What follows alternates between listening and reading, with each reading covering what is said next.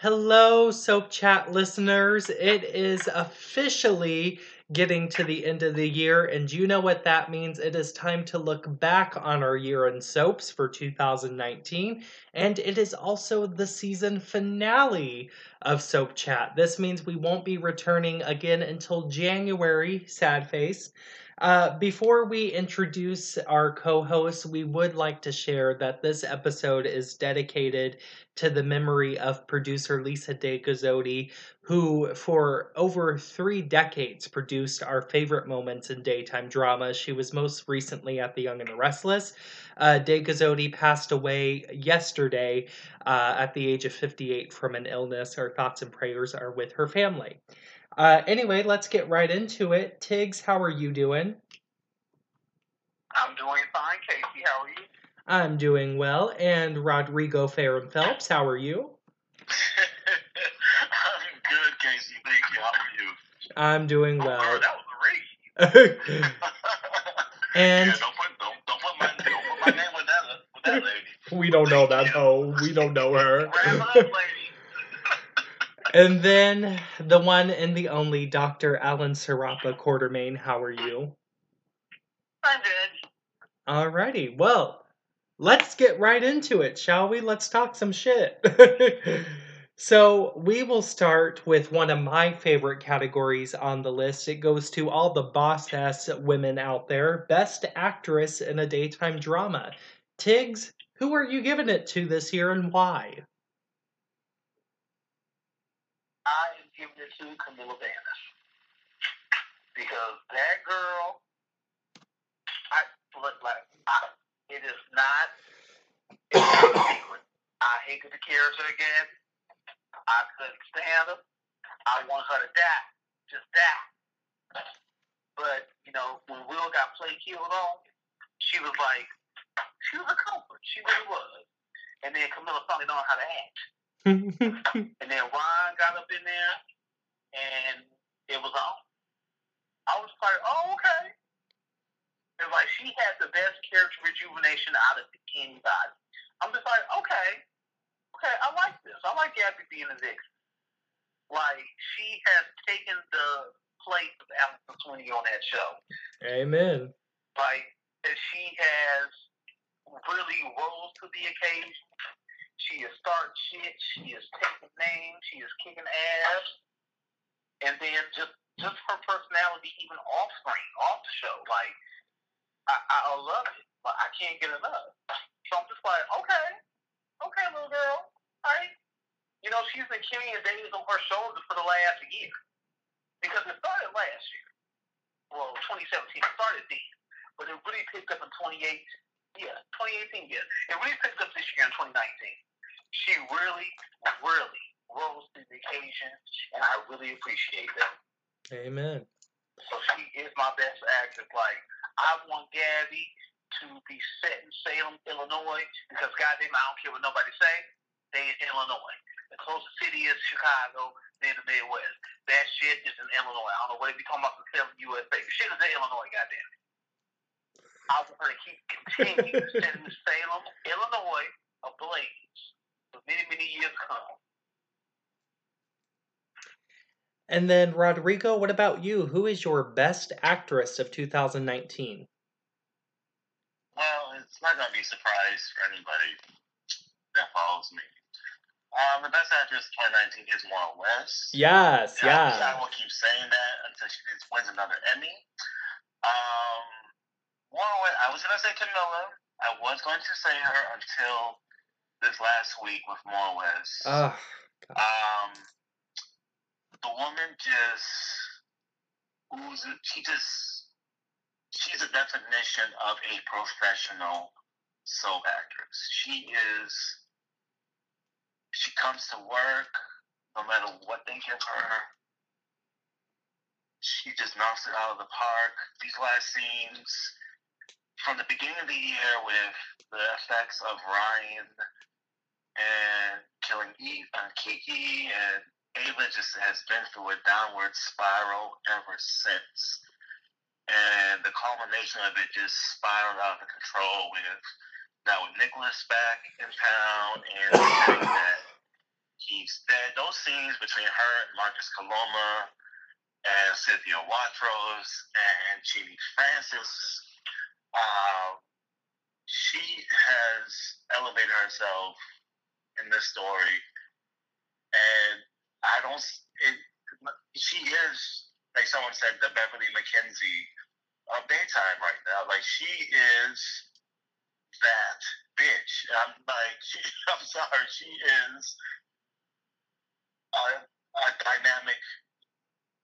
Like, she, she does anything you give her. And just Ava's just transformation, it's been great to watch. I'm loving these scenes she's doing right now.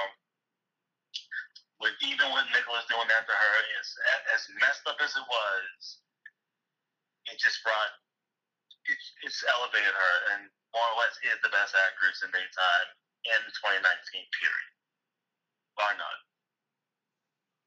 I will agree with that, Rodrigo. Marwa is the best actress in daytime, but I just thought of it when it came to Camilla, like, she really came to fuck through. Came to fuck they, through. Between, and then I wouldn't even be mad if Camilla wins or gets nominated and wins this year, because she is that good, too. Oh, she deserves to win. She deserved it. But Mara, just when you think Ava is down, just... Oh, no, no, just, close, uh, just when you think she is, like, down and out, Maura just brings a new personality to it. Yeah. Well, and I'm so, just going to state the obvious. Mara West carries General Hospital on her shoulders. I mean, yes, she, she, she is the only driving factor that keeps... You know, I look all over Twitter, and I mostly see that, like, Mara West is keeping people watching. I would say she gets the most... well-deserved applause and roses thrown at her and everything else on Twitter than anybody else in that whole cast. Because oh, Lord man. knows we ain't praising Kelly oh, Monaco. That yeah. yeah. People love that heat. She's another one. Yeah, thank you. Her goddamn work with that. Yeah, she's up yeah. there. Um, I love Becky Hurst. Actress who has never gotten her due. Like, there oh. are supporting She's so underrated. Who, who will always be supporting actresses, like Kelly Sullivan. Girl, you wanna, girl, you will always be a supporting actress. I'm sorry to tell you, girl, but you will be. Amelia Hawley, y'all may disagree with me, but she's another one. She is a supporting actress in a lead role. She will always be a supporting actress. Amelia Hawley will never, ever. Drive story, and that's why she's never been picked in the Victorian Olympics. Point blank period. Never. She ain't got the range. She got the range to be supported, but that's about it. Yeah, I agree with that. Amelia can't really carry a show on her back like all that her skin. Mm-hmm. I think Amelia.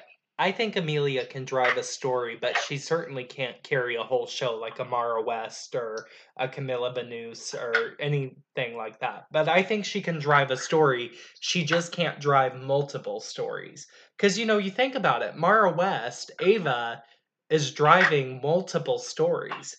Even Nicholas's return is mainly revolving around her because she spent Nicholas's final moments with him before he faked his death. Exactly. And Mara's just one of those actresses, no matter how shitty the writing is, and I have put up with a lot of shitty Ava writing throughout the years since Ron left, but Mara just elevates the material where you just don't see it as shitty anymore, because she just comes in and she is going to give it all her all she has, because that's what she does. She is an actress. She, no matter how horrible the writing is, not her job to write. She's always said that. I do not write the show. I come on, I come on that set, and whatever they want me to play, I will play it.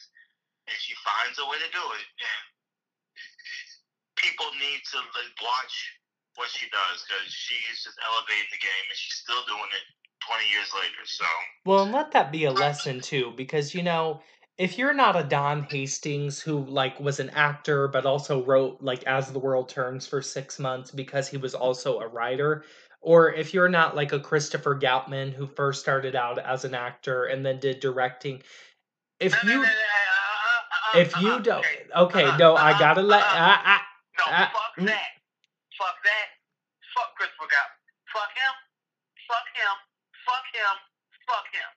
Well, he's not really my type, but. Oof.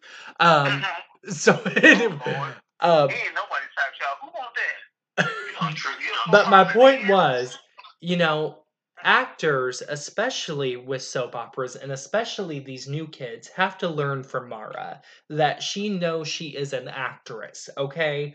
So she is there to act.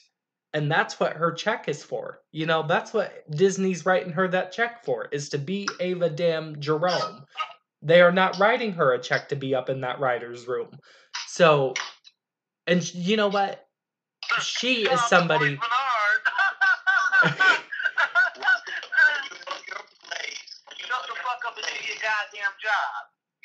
Exactly. You know your place. Shut the fuck up. Mm-hmm. Yeah. Well, anyway, Alan... Alan, who was your best actress in twenty nineteen? Was it Melissa Claire Egan? uh, no. uh, I like Claire Egan, but she also had a bad character. It was Lindsay Lohan and Stacey Hyde for my best actress, and I will Stacey Hyde. She's like two roles that were written by someone else and has done them brilliantly. Get out of my head. Ah. Yes, she, she's so good. She's captivating every scene she's in. Yes. I love Stacey. I and love that's her. Exactly who I've... And, you know, it was hard because Mara exactly. is my favorite soap actress of all time. And um, Camila was... I would say she was the most improved actress. So I didn't want to give her the best yet because I just can't ignore Stacey. I mean, my God. Stepping into a role, first of all, portrayed by soap queen Eileen Davidson was difficult she, enough. Stepping into Eileen's shoes. But I can't oh. even imagine Eileen yeah. playing Kristen right now. I can't imagine it. I really cannot because Stacey has made that role her own and she shines yeah, right? through. She's so powerful. It's amazing. One of the best, one of the best recaps this past decade. Like, Amen. I said on Twitter the other day, I'm like, I love Alice Sweeney. We're going ahead and just made Gina Tognoni dye her hair blonde and she Samantha Jane.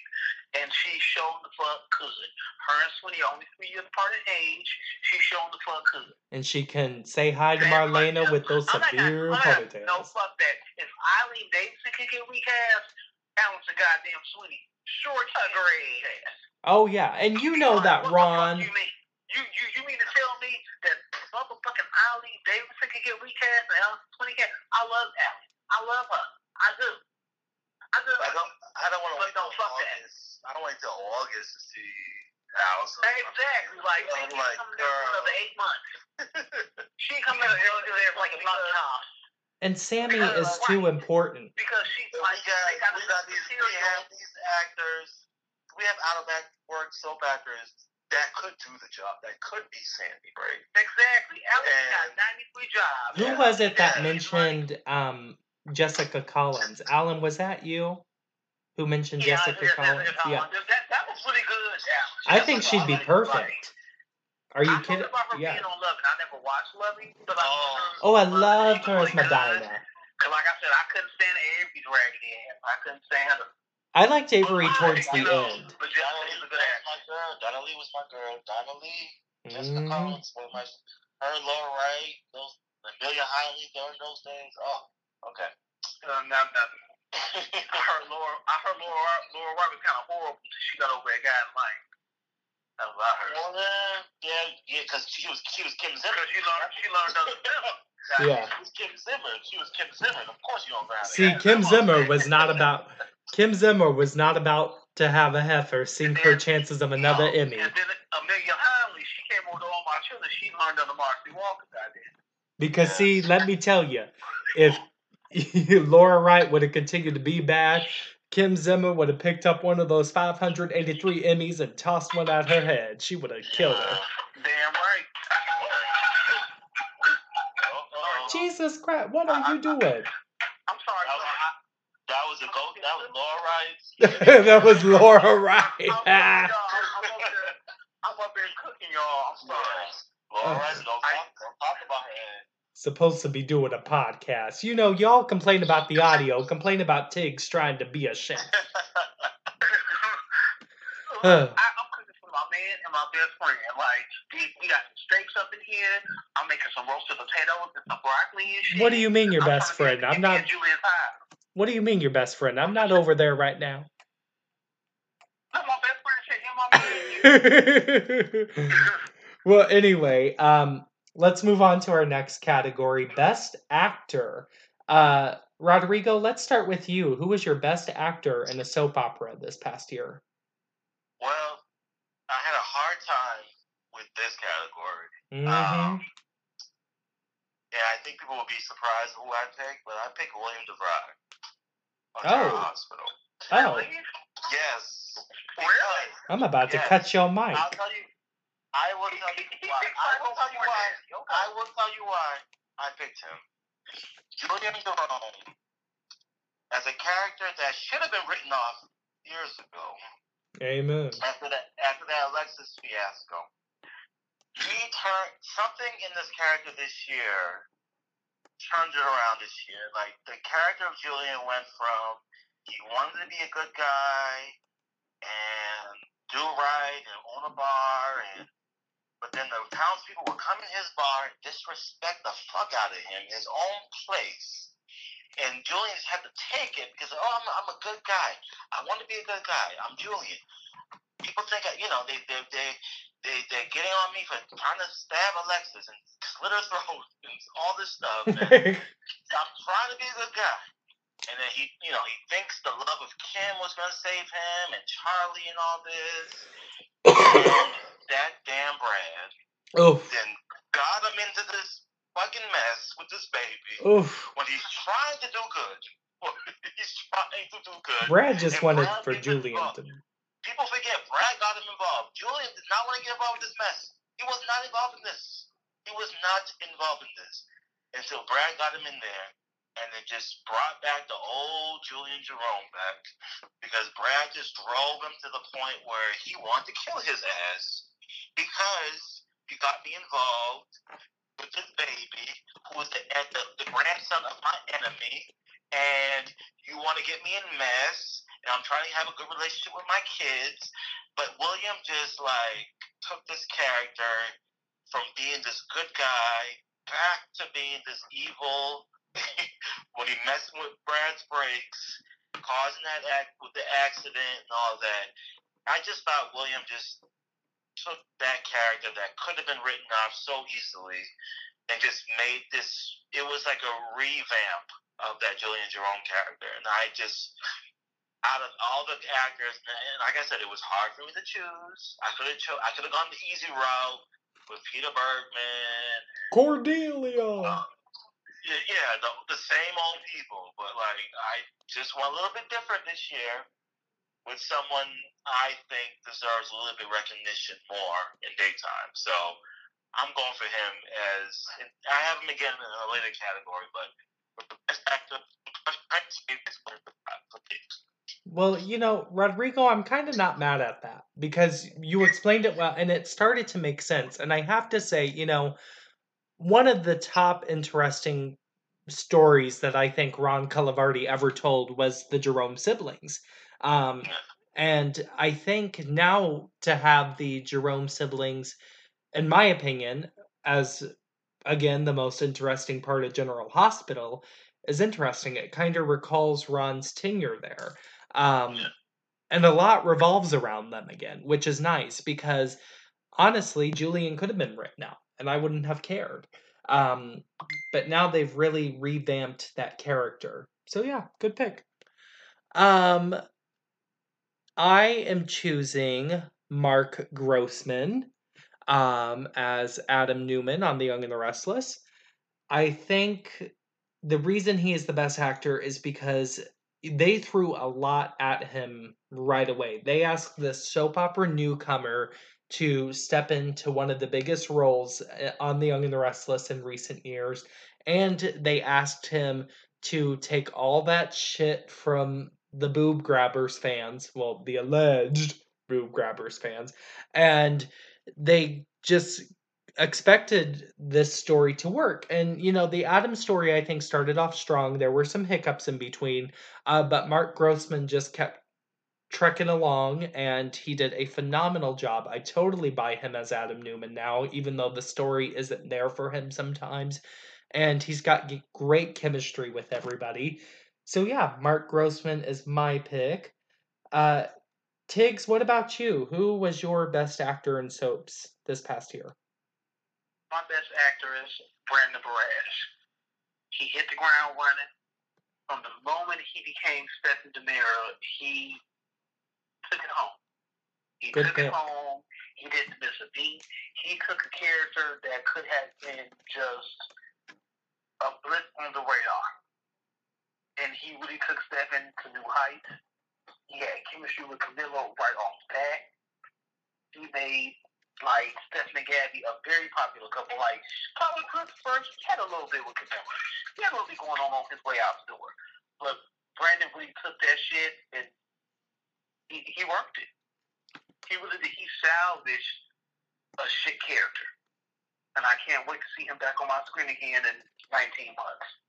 So I really, I, I, I appreciate what he did. Because he could have just came in and just said, oh yeah, you only got me here for a little while. I'm just booking this gig. I got this baby. Let me go ahead and pay Kirsten this child support, whatever, whatever. And he could just did this thing and just went home. But he really committed to it. And I appreciate that. But he was my best actor.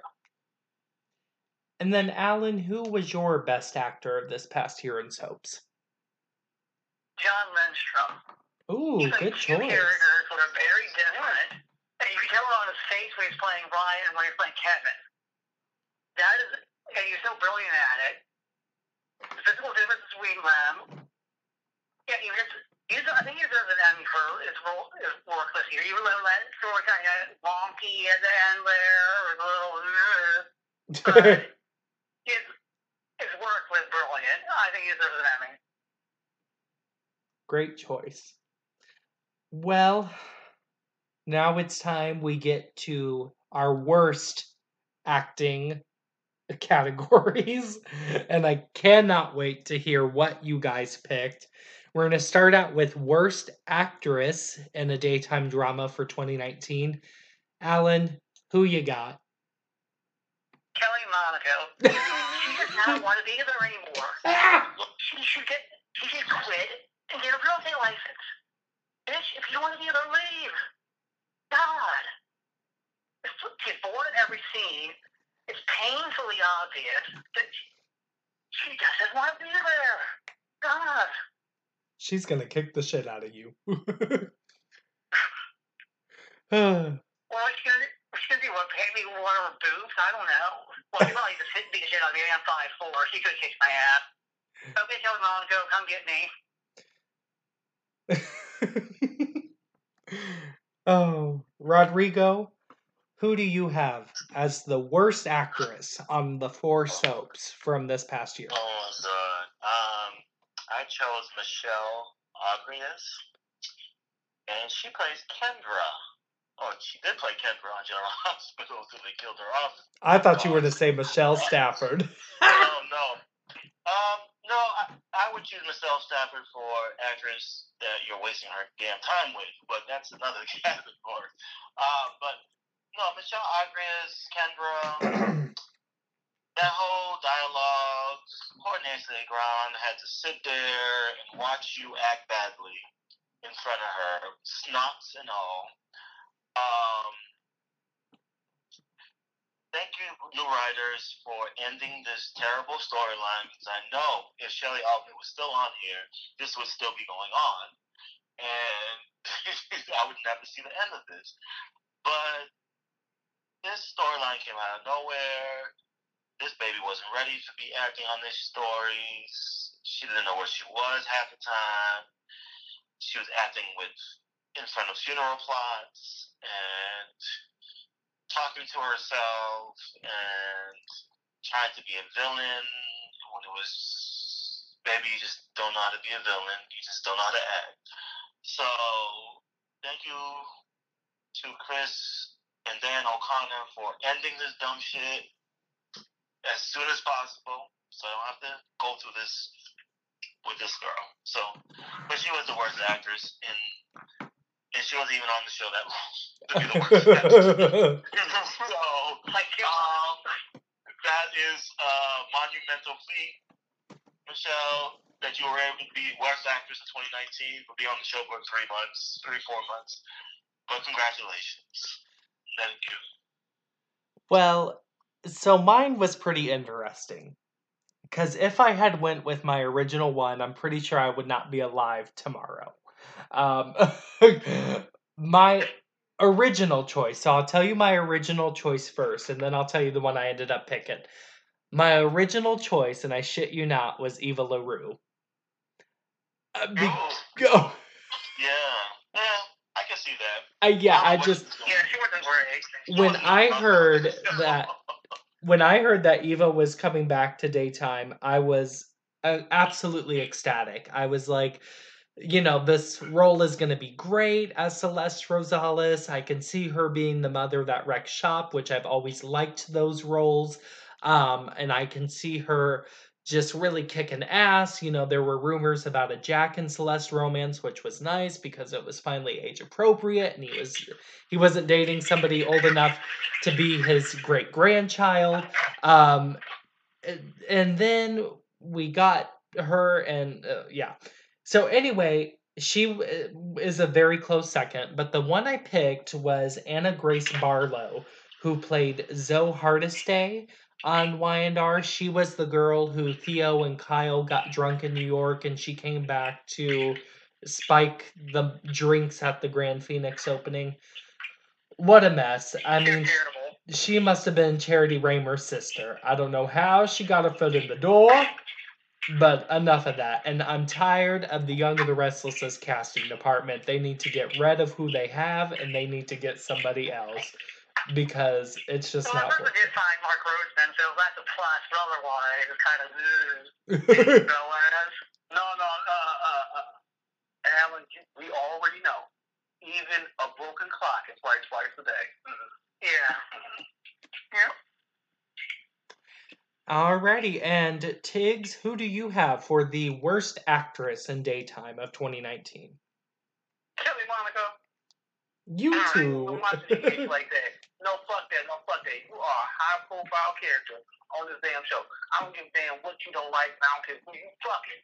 I don't care if they fire your boyfriend or they won't pay you with your boyfriend. I'm sure Billy Miller got some good dick. I don't care. The job is to act.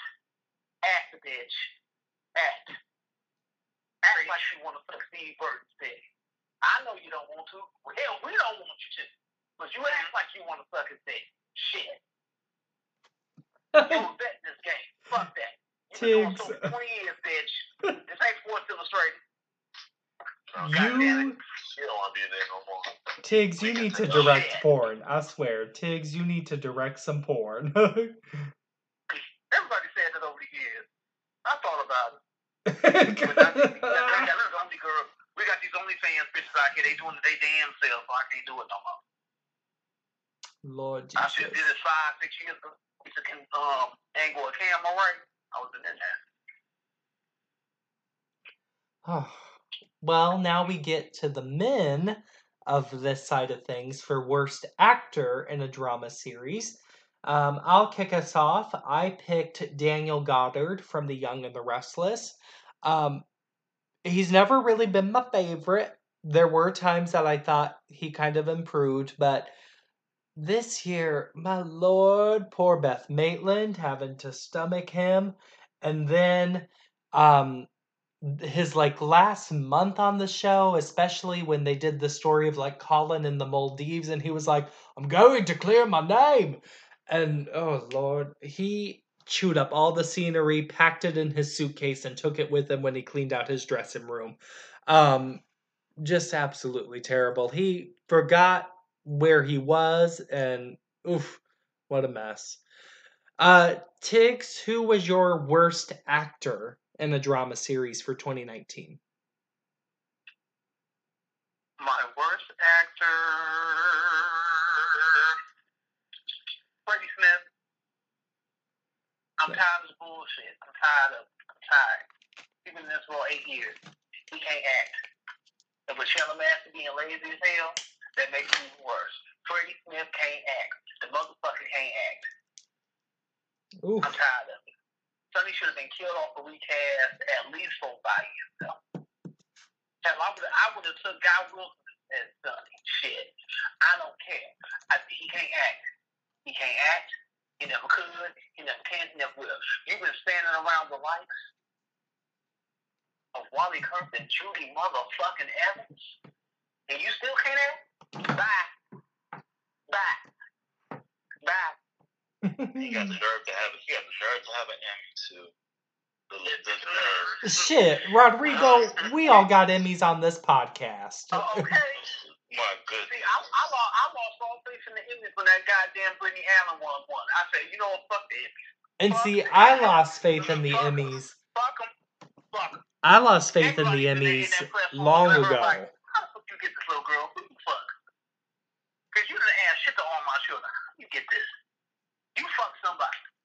You fuck somebody. I know you. I felt that in my heart. She fucked somebody. Cause, mm.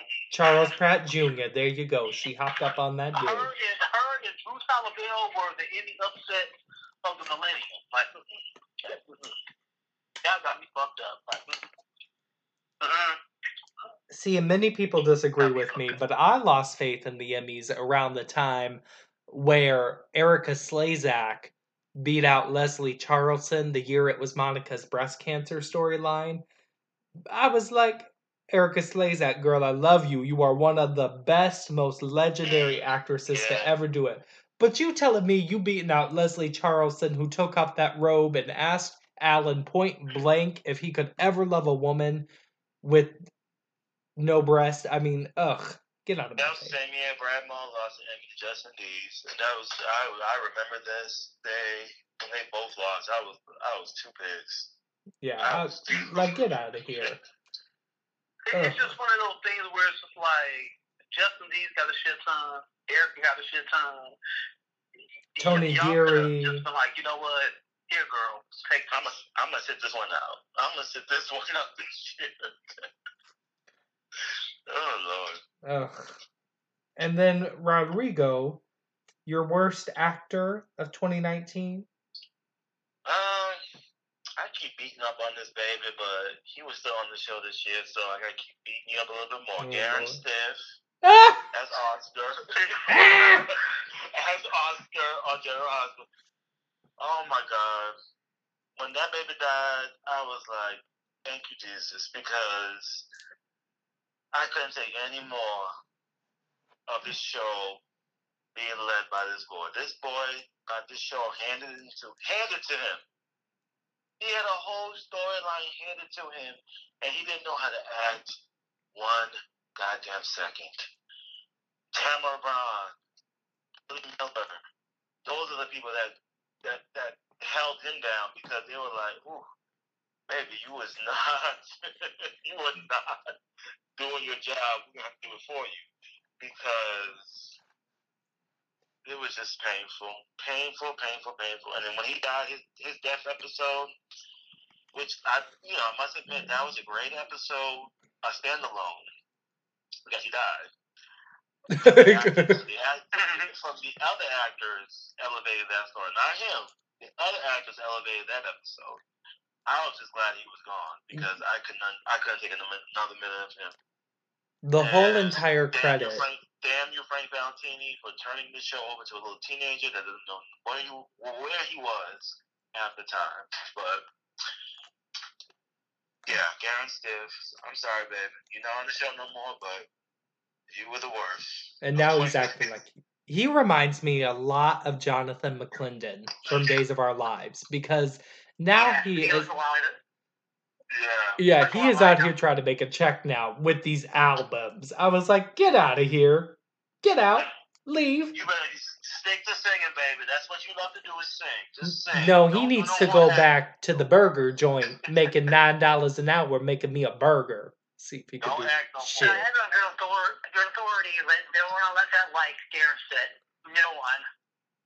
No one. Ugh. Allegedly, I'll say. Allegedly. Yeah, alle allegedly. Yeah, I, I was told that. Yeah. Yeah. Um, Ooh. Thank you. Ooh. Thank you for your services. Thank you. Go play on a Prospect Park show. Damn. Oh. Well, Alan, go ahead, serve it up. Worst actor in soaps this past year? Taylor Matthews. That shit, um, that, that's funny. You're, uh, you're thinking that bitch. If here's one of the soaps, he just quit. You know, we had a talking boy scene, sit on Boomer Bank's dick. Do it. God. The only thing that saved that motherfucker was him taking his shirt off uh, last week. I was like, okay, yeah. Now Will can, Will can say shirtless. Now, if he want to think about peace, he can think about peace all day. He's going to get butt ass naked. Okay, yeah. I can get, I can get jiggy with this shit. Chandler, think about peace, motherfucker. I'm, I'm just saying, with Chant and Alan. Thing, that, that's what pissed me off. That's what pissed me off last week. Clyde seventy, Will thirty. Why are you so scared of this old ass man when you over there built like Cyclops?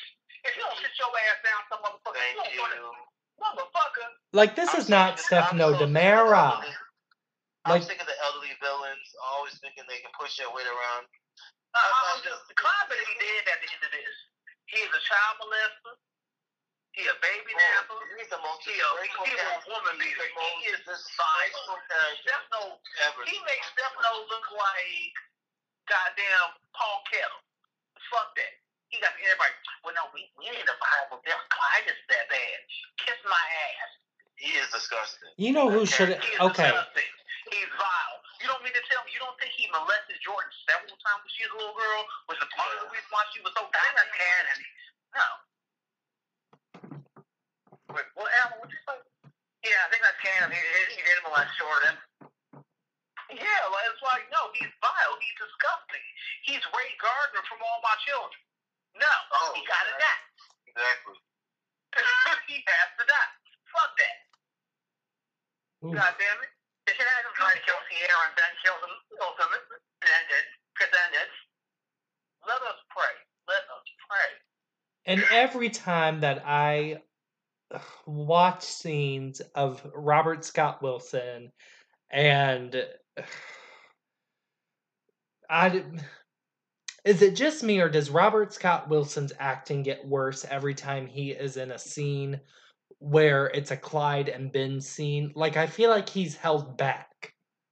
And, you know, Rob has grown as an actor so much from his days at All My Children.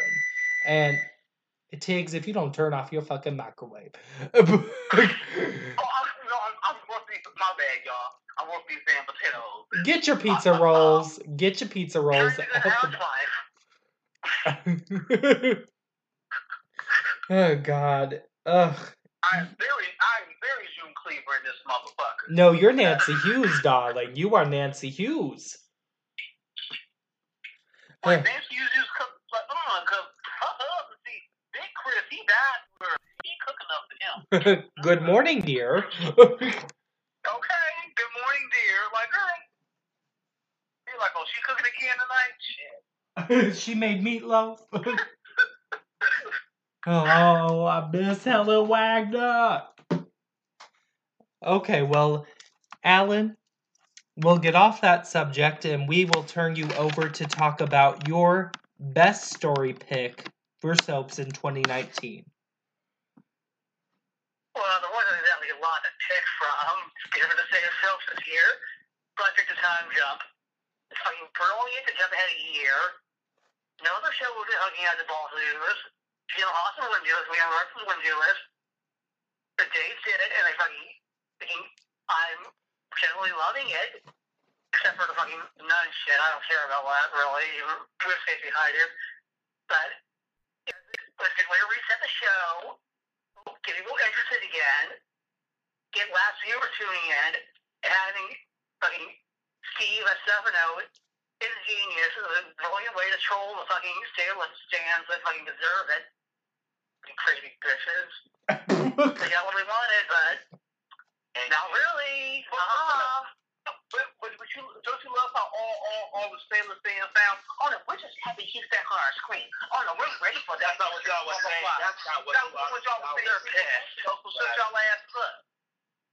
Y'all good thirsty asses. I can't stand that damn bitch. Oh.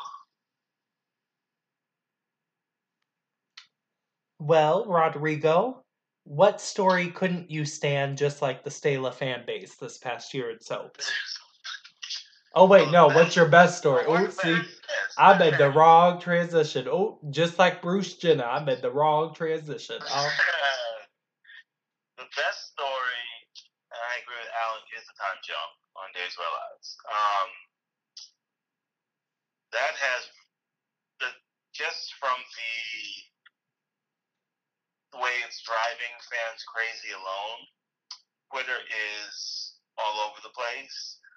Um, Ron just does something. He just turns daytime on its head, and these stories have turned the show and just moved it to a new direction.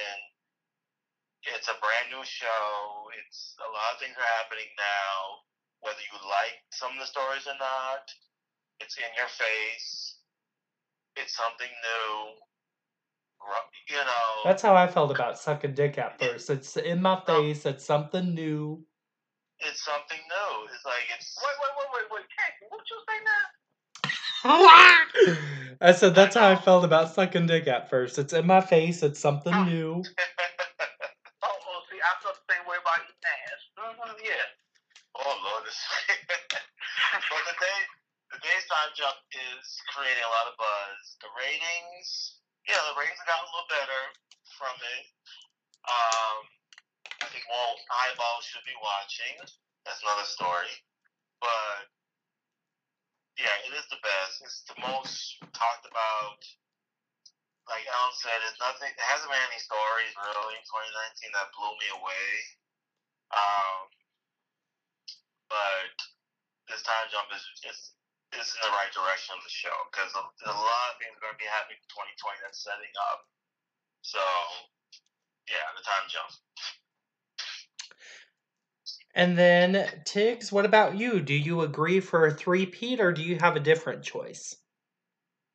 I definitely have a three-peat. The time jump is brilliant. It's excellent. Like, okay. I graded when Alan had the uh, poll on Twitter. I did grade like a B. It's not an A because a lot of the stuff is like, okay, uh, you have your little. Because I already knew. I knew going into when I heard about it back in August. I'm like, a time jump. I'm like, and then I got to hearing about Justin Michaela. I'm like, I ain't gonna like this shit. I ain't gonna like this shit. I ain't gonna like this shit. And I ain't gonna. But the majority of it is good.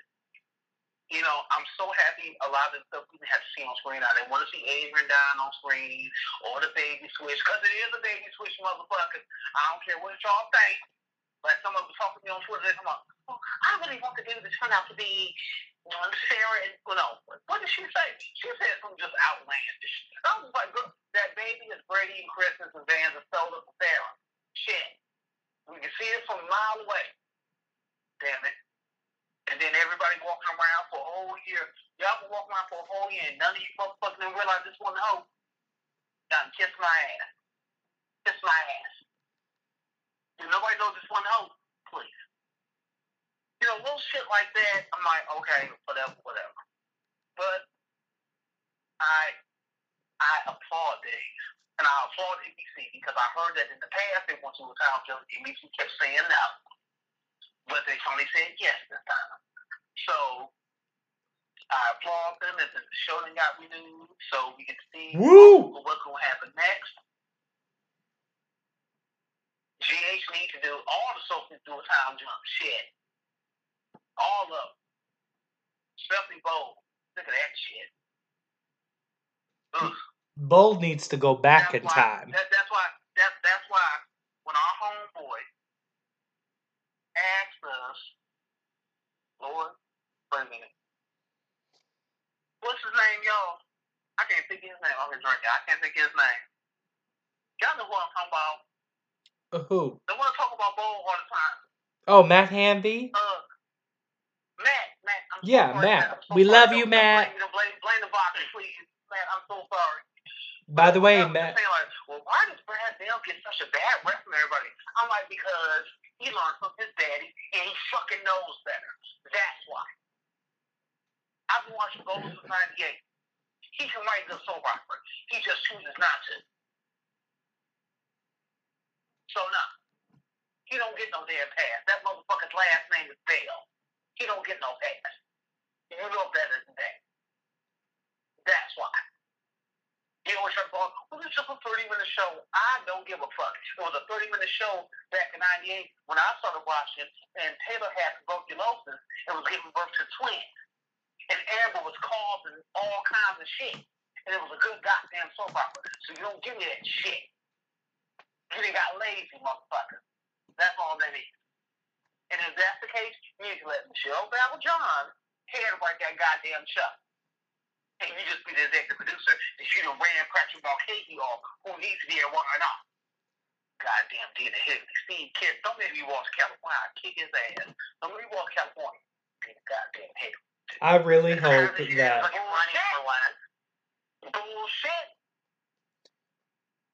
See, and you know, Brad. And it would be a better story Bible than what Dina Higley present to some damn Steve Kent. Kiss my ass. I should have been a head writer in my life because I, I should have been too. I, because I inspired and hired as much time as I want because that is the only profession where you can get fired so many times and get rewarded with another job. I, I just don't. I don't get it. Well, like we remember, the only genre that does this. Daytime's the only genre that allows this dumb shit. You know, we've always heard. Lad is, I think the answer lad is lad. Not a lot of people want to be head writer. It's very stressful. It's kind of like a no-win job. The fans hate you regardless of what you do. It pays well, apparently. I think it's like thirty thousand a week. I mean, we've always heard that Dina pitches well. These stupid motherfuckers keep wearing the same bullshit. Yeah. If I was the writer of a certain age, I'd be like, you know what? I'm a little old. Can we get a young bitch in here? Sarah Babel. Sarah Babel. Can we get a young bitch in here, a young bitch to help me. I'm like, okay, what y'all kids talking about now? Y'all do what? Okay, let's break this into the story. Okay, all right. Sarah Babel needs to be writing The Young and the Restless. Well, no, he's an old motherfucker. It doesn't make me no. feel good that James Harvey Brown is your savior at The Young and the Restless. I, I just, I just don't. I never heard no bad about James. You know he's going to be head writer. I don't hear any bad, but he, but he is seventy. He's seventy years old. He, I can't. Well, yeah, no. well, yeah, yeah. yeah. He is seventy. But you know what's so great about what's great about James though. I know there are some press writers that want to write. Here's what I think. That's the point. They're lazy. They want to write a show. They don't want to train nobody. That's the thing. That's the reason why we've got these hacks so much over the last twenty years. They don't want to train anybody to write a soap opera because it's easier to write a movie. It's easier to write a weekly T V show, but it's hard to write a soap opera. So they're just like, well, we don't feel like training these motherfuckers. So, okay, so how many soaps you didn't kill? Well, you killed two, but you know how to write, right? Okay, get your ass in here in this room. That's all they care about. It's like, no, fuck that. Uh, Y'all just do the same thing as World Turns in when they got Holden Shepard, goddammit. It's like, no. They got Holden Shepard, and they paired him with Jean Passanante. Yeah. Because I've always said, Jean Passanante, she was never meant to be a head writer. You give her a long story, and she can break that shit down like she in the twerking contest. Same thing with Shelley Ogle. Shelley Ogle was never meant to be a head writer. You killed Ryan Harrison, bitch. You was never meant to be a head writer, so fuck you. Okay? twenty-five years and I'm still mad. I was ten, eleven years old and I was pissed that Ryan Harrison was dead. And I'm still mad. Fuck you, bitch. Fuck you. Well, and but you anyway. know, here's the thing about James, though. I know that a lot of people are hesitant because he's old and we feel like we're going back to the same old, same old. But James can write, though. That's the thing about James. He is very creative. you know, he, ho, hold on, he is very creative. He is one of the best writers in the genre's history. But what I think will happen is that he will be there with Sarah Babel. I honestly think they will promote Sarah Babel to head writer and have James I mean, as her co-head writer. I love her. I just, I know she ain't gonna deal too good with too many cooks in the kitchen, but Sarah, girl, keep your head up, girl. Get that check, girl. Get that check. Like, what? I didn't know Sarah was gonna get it. Well, you know, it's like, who did her freaking breakdown writer when she, she was an associate head writer? So I don't know if she's gonna run it. She should be, but. Mm. And I know they really like that Amanda L. Beale, and I do too. I love Amanda. Um, I take her, yeah. Melinda Hensley, I like her too. Shout out to Melinda. I love you, girl. Um, Let, let's get over it later. God damn it. God damn it. We would take Squidward from SpongeBob, God damn it. We would take anybody, okay? Before it even hit anybody. Yeah. Any goddamn body. Shit. You get like Sheree Rao.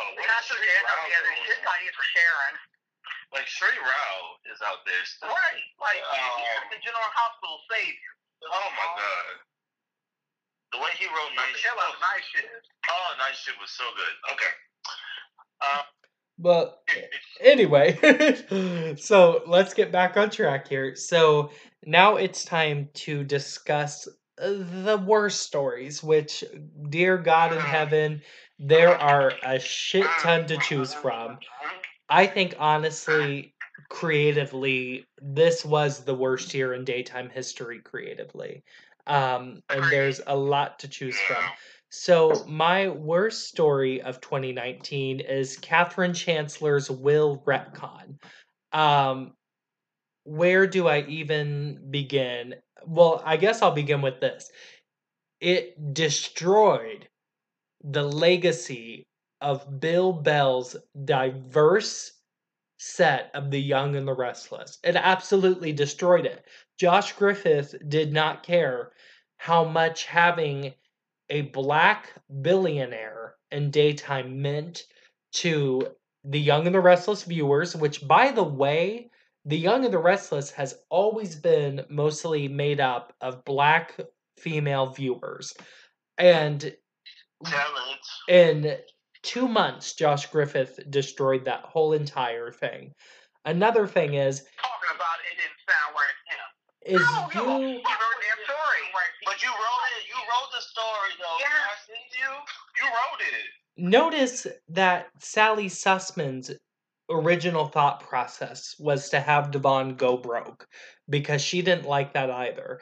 But then Sis thought a little bit more about what that would do, and she wanted to create a timely story with Devon rather than having him lose his money. Now, C B S, you know, decided not to move forward with her doing Devon being shot by a white police officer, which would have saved her tenure and been absolutely groundbreaking. Because honestly, that shit on Days, I still didn't really like that story, um, the way it was told. But anyway, so if Sally Sussman, who wanted to originally tell the story of Devon losing his billions, decided to back up because she knew the impact, then why did Josh Griffith not do the same? You have destroyed the legacy of Katherine Chancellor. You have forever wounded the diverse legacy that Bill Bell left behind.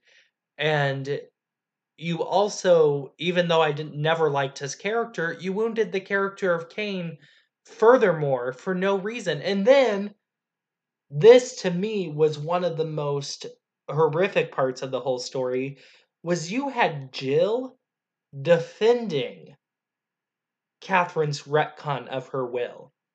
Jill literally was telling Devon, like, oh, you know, you should really think about this. You know, if the money turns out not to be yours, you should really give it. I wanted Devon to slap the shit out of Jill Foster. Wanted him to slap the shit out of her. But anyway, I better get off my soapbox. Alan, what was your worst story of twenty nineteen in soaps?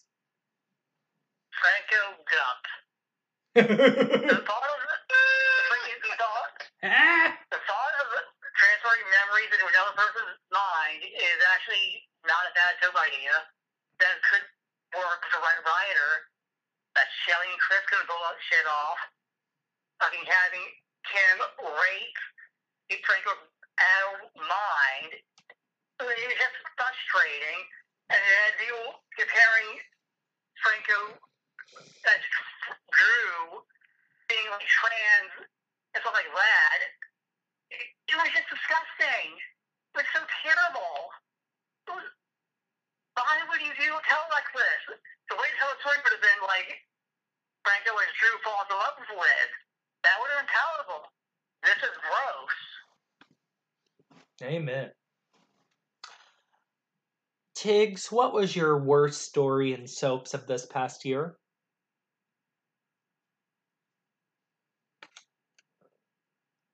Giles Griffith, we set The Young and the Restless back in twenty thirteen. Oh, you were with the whole damn show. Okay. Yes, I was with the whole damn show. Billy Moore to deal you like she just died last week, but she's been dead for six years. Shut your ass up. Nobody cares. We setting Chelsea back to when she was lying to Adam when, about Connor when she was with Dylan. This is stupid. Like, no. No. No. Adam and Sharon, no. I don't care. Let Sharon Case have Mark Wilson in real life. She fucking in real life. She don't need him on the show. It doesn't make any sense. It doesn't make sense for Sharon to be with Adam at this point. It, I don't give a damn how much chemistry they got. I don't care. It doesn't make sense. Same thing with Nick and Phyllis. Phyllis was arguably the smartest person in the soaps. Why would she go back to Nichols? Why? This is stupid. She would go back to Jack before she went back to Nichols. It does not make sense. She Why? should go back to the Jack. Next time she does something he doesn't approve of, he leaves her, and she gets all whiny and needy and insecure. Like, Nick and Phyllis were hot as an affair. As soon as they domesticated them, they sucked. Let it go. I don't give a fuck how much Michelle Stafford likes working for Josh tomorrow. I don't give a fuck. The fans don't give a fuck. You are here to do a job. Do it. So. Oof. Leave it alone. Well, Rodrigo, did you pick a whole show for worst story, or did you pick something different? Well, I picked three stories from one show. Oh, dear um, God in heaven. Dear God in heaven. Rodrigo, Rodrigo, boo, that's the whole damn show. Shit, eight yeah. story, shit. That's the whole so, goddamn show. Get out of here, you two. Get out. This whole Shiloh shit slash Franco Drew slash Kendra poisons Alexis with rat poison. That all that shit did was make everyone realize that Shelley Alton was a horrible writer. She is a terrible writer that needed to retire. She retired at the right time. Bye, girl. Bye. Oh, please, bye, they put bye, her ass bye. Bye. She got time to tired, tired. Bye. Pushed out. Bye, girl. You cannot write a soap. You cannot write. You cannot write. You ran her ass out just like Gene Passanante. You Bobby. are terrible. Bye. You are terrible. I managed to write so many horrible stories in one year. Horrible stories. This whole Shiloh shit never should have happened. It was dumb from the beginning. It's dumber even now. Franco Drew, why? Why? If this was the direction you were going, why would you even want to go in this direction? It's stupid. It was supposed to be Roger Harvard talking about it's supposed to be a story about Kim and Elizabeth. Bitch, where? Where is it about Kim and Elizabeth? Never was, never was a story about Kim and Elizabeth at all. I don't know what these writers were thinking, what Shelley was thinking. This is disgusting. It's terrible. And then this whole Lexis getting poisoned by Kiefer's sister. That Kiefer didn't have a sister back then. Started that story like he was the only damn motherfucking child. He had no damn sister. Where the fuck they get this from? Like, it made no sense. It, some, of, some of the writers were probably mad at Nancy Lee Ryan's politics or something because they put her through some dumb shit with this storyline because it made none of the sense. And for you not to have Alexis pop after this girl, let her know that, yes, I will, I would, I ran your brother over, and I would do it again, goddammit. He put his hands on my daughter, bitch. And you have her just sitting there, watching this girl don't know how to act in her face. Nothing on her face. No. Terrible. Terrible, terrible. All those three storylines in one year on one show. Bad. Horrible. Shelly, don't write another show ever again. Don't write, don't, write school, don't write a school play. Don't write a school play ever again. Don't do anything. Don't ever. Ever. No. Oh, Lord, you just went in on her. No. Oh. Alrighty, so let's see. Tiggs, did you do your worst story? Yeah, I do. The okay. yeah. Oh, yeah, that's right. I forgot. You did the whole entire show. Oof. See, it was so bad when you were taking us through those bad stories. I blocked it out already. Alrighty. Alan, did you do yours too? Yeah, Franco Cop. That's right. Okay, so now for these next four categories, we're going to go around the circle here, and uh, we'll take the categories uh, one by one for the host. So, Alan, tell us who your best couple was of two thousand nineteen. Gabby. Stefan and Gabby were fucking fire was here. They, they were like, I would say if you remember Tower Thunder Roll, the Rays and Fire when it turns out in the roll. Funny on the fucking desk, and they were hating each other, and it, it was hot. It was some of the best chemistry I've ever seen off those in like this, this decade. And then. I'm not talking now. And then Rodrigo DeCount. You know, so we could, we could cut it down. I'm interested why we go just we cut it down. Stephen and Gabby is my favorite couple too. Mm-hmm. And then that shit do what it do. Mm-hmm. Rodrigo, who was yours? Mm-hmm. Well, I had a bit. I had a time. Okay, okay. Get out of here. We ain't got time for it. You know, you know, I, I gotta be controversial in this podcast. So who's it gonna be? Stephen Liz and Franco. Stephen and, and Gabby, of course. Stephen and Gabby were hot as shit. They were fire. Uh, Camilla and Brandon Barash were just smoking hot. I can't wait to see what they do in twenty twenty. Um, and then I, another couple that, like, I chose them just because they were sweet, they're sexy to look at, even though they don't have no storyline. But they're sweet, and I, in these past week, they had a great scene this week, is Chase and Willow, or J R. Hosler. I think they are beautiful to look at. I think they are... It's like, it reminds me of a classic old school falling in love type couple. Like, they are, like, their conversation this week about, you know, wasn't, you know, she wasn't pregnant, but it was one of the most honest discussions about wanting to be a parent or not, and when do you want to be a parent, and when you want to, you know, you want to do your life, your twenties. And then, then in your thirties, you want to be a parent. And, like, if you accidentally have a baby, what you going to do? Like, that dialogue alone, I enjoyed a lot. So, for the smoking hot, fire, Stephen Gabby, for the sweet, earnest, young, falling in love couple is Chase and Willow. See, that's a damn problem. You see, that's a damn problem. When your hottest couple on a fifty-six-year-old soap opera. I know. It's the new bitches. It's the new bitches. I know. It's sad. It's sad. Amen. It's sad, but like, hey. Don't nobody give a fuck about Chase. Don't nobody give a fuck about Willow, but they're cute together. They just like, oh. They are so cute. They are the cutest things. I, I'm sorry. They are cute. They are so cute. That's why you, that's what, it, it seems that's why you need a Brooklyn Ashton. Yeah, oh. Oh. Or you need, or you need a Serena Baldwin or Christina Collins coming in and fuck that shit up. Oh, right. Get Serena. Oh, get Brooklyn up in there. Yes. Yep. That's what you need. You need somebody giving them fuck that shit up. Yes.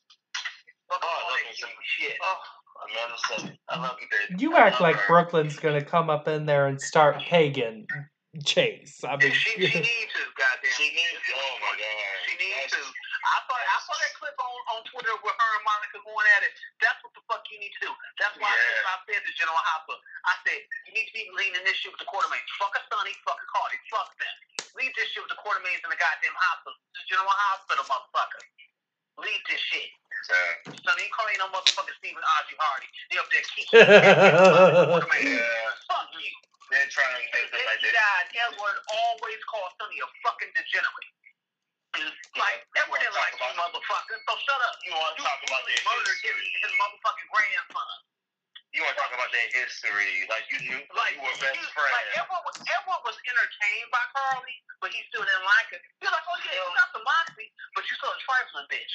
Fuck you. You still trash. You're still trash. Like, so you want fucking Carly. So, no. You give me that bullshit. This was just, this ass just three. No. Well, speaking of Carly and Sonny, they were my pick for the worst couple, and I think we can all agree with that. Lord, I mean, to build to build a show around. I'm done with them. I'm done with them. I'm done. I'm done. I'm done. I'm done. I'm just so done. I'm so fucking nuts. That is the worst thing. I, I'm sorry, like Sonny and Carly. They're trying to portray Sonny and Carly now as Stephen Harvey. They're trying to make them Edward and Lila. Everyone's going to Sonny for advice. Oh, Sonny, we miss you. I was thinking about you, Sonny. What kind of advice you can give me about my marriage? When they had Curtis talking to Sonny about marriage advice, I was too damn through with those two. Why the fuck is Curtis going to Sonny about marriage advice with him and Carly? They've been married six times, you dummy. Shit. Like, why would you... Sonny gonna teach... Sonny gonna teach Curtis how to make sweet potato pie on Thanksgiving. I just, I, I just, my, my greatest hope is that they, they kill that baby. You kill that baby down. Kill him. I don't care. Kill him. They need another kid to ruin anyway. Kill him. Let, let something happen and, and, and she died. And then Carly blames Sonny, and then they just implode their marriage. See, that's one thing I will say about Bob. Bob Woodland killed that little brat. Kill it. Kill it. I don't care if this was named after a crew member. Rest in peace, Miss Donna. Bye. No. I mean, no. Well, Tiggs, while you're on... There's a reason why Carly was Missus Jackson over here. Laura Wright don't got no goddamn chemistry with Maurice Denard. She never had. She never will. They they do their best and they fight. Same thing with with with Richard Brooks, with with Torsten Kane, Catherine Kelly Lang. Let let Denise Richards have. They got chemistry. Let Shauna have. Richard Brooks died the minute Ron Moss left. Let it go. Let that shit go. Same thing with Bill and Victoria. The day Billy Miller left, the shit was dead. Jason Thompson and Lee Holland got similar chemistry. Let that shit go. Back. Just bring, just bring Vanessa myself back so she can get back with um, Maurice and we can see, get Carly like back see, with Chaz. Because that's what I said. Steve Burke should have never came back. They should have left Billy Miller as Jason and they could have said money that they gave to Steve Burke to get that shit to Vanessa Marcel. See, Vanessa Marcel, she only on that bullshit because they won't give her enough money. If they give her enough money, her ass to bring her ass back to the suite of contract. Give her enough money and she will. You pay her motherfucking teen grand. She should do that. She should bring the motherfucking fire.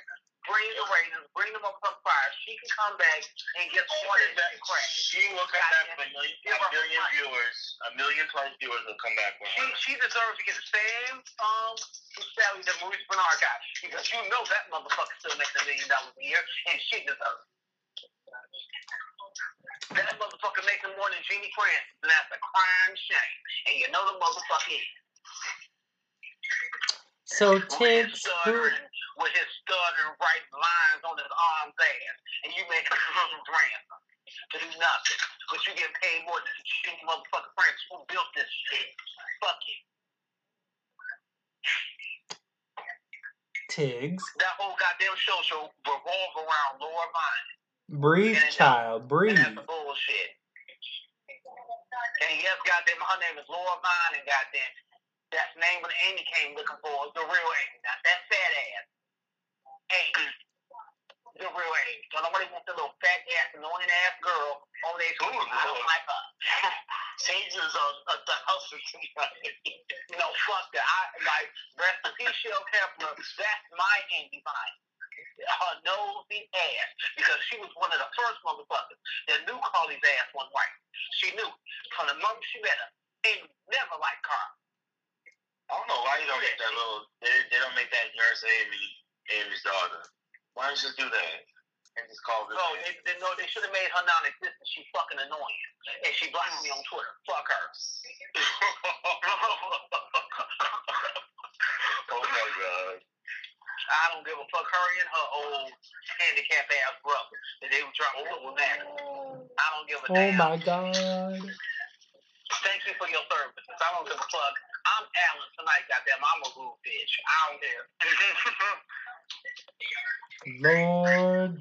I don't care. Lord Jesus in the morning. Casey, move on to Casey, go on to the next subject. What's the next one? I just want to make sure that Robin and Scorpio ain't gonna have to come over there with the defibrillator to Tiggs's house. I just want to make sure he good. I'm fine. I'm fine.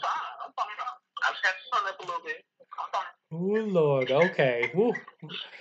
Well, Rodrigo, speaking about characters we love or hate, uh, taking that all into account, who is your most improved character in Soaps of twenty nineteen? Like I said earlier, with my best actor pick, is Julian Jerome is my most improved character. Um, this, like I said before, this character should have been killed off when he tried to kill Alexis. I thought that was the end of him. When, from from the miracle, the soap miracles, he's still on this show, and especially this year, Julian proved or tried. At least you saw it on screen. He tried to be a better man. He tried to do right. And no one believed him. And people were coming, like I said, coming to his own bar, disrespecting him in his own bar. And he just had to take it until he couldn't take it no more, with Brand getting him involved with this mess. But the character has really improved. He, you can tell Julian wants to have a better relationship with his kids. His, the way he's playing in this Wiley storyline, I get his motivation for what he's done. Like, cutting the brakes to kill Brad, okay, I get it. That's a little bit too far, but the motivation of why he did it was there because Brad pushed him too far to it. And I believe that, because Brad is Brad is another one that I think he's gonna scared he's gonna scared off easily, and Julian's gonna be made to be the bad guy in this storyline, which I'm gonna hate, but we'll see how this this plays out. That's but. One of the reasons why I never want Michael to have that bitch. First off, yeah. I hate Michael. But secondly, I, I just. Ugh, honey and girl. Yeah, I, I, uh, it's just going to be I don't, not, I don't want and vile the way they are going to drag yeah. Julian and Brad for all of this. I, I don't want Michael to ever find well. out about this baby. I don't want him to ever find out about this baby. That's If I was a writer, Michael would never find out that he's the father. Or, because this is so I, fucking stupid. Like, yeah. Sonny and Carly are going to milk this shit for all the source because they love playing victims. Sonny, you literally stole Michael from the Quartermain, so you shut your bitch ass up. Carly, not only did you steal Michael from the Quartermain, but you tried to steal Spencer with the help of Jackson Nicholas, so you shut your bitch ass up too. Y'all just sold babies in y'all own right, but no, because this is a Corinthos, legally a Corinthos grandchild, bitch. It ain't biologically, it's legally a Corinthos grandchild. Oh, it's some bullshit. Fuck y'all. Fuck. So, when this all comes out with the baby, hopefully they find a way to keep Julian around, because I really think that character has really improved since that whole knife disaster. I mean, they can keep him around because, like, yeah. Julian could have told him from head up, from the jump, that that was Michael's baby. And Sonny and Carly's bitch asses would have been ungrateful and would have still been like, oh, well, fuck you. Oh, thank you for fucking. So fuck Sonny and Carl. They're ungrateful asses, don't know shit. Well, maybe that's, you know, the show. They literally saved Jason's life and brought him back to them. And they still treat it like shit. Fuck Sonny and Carl.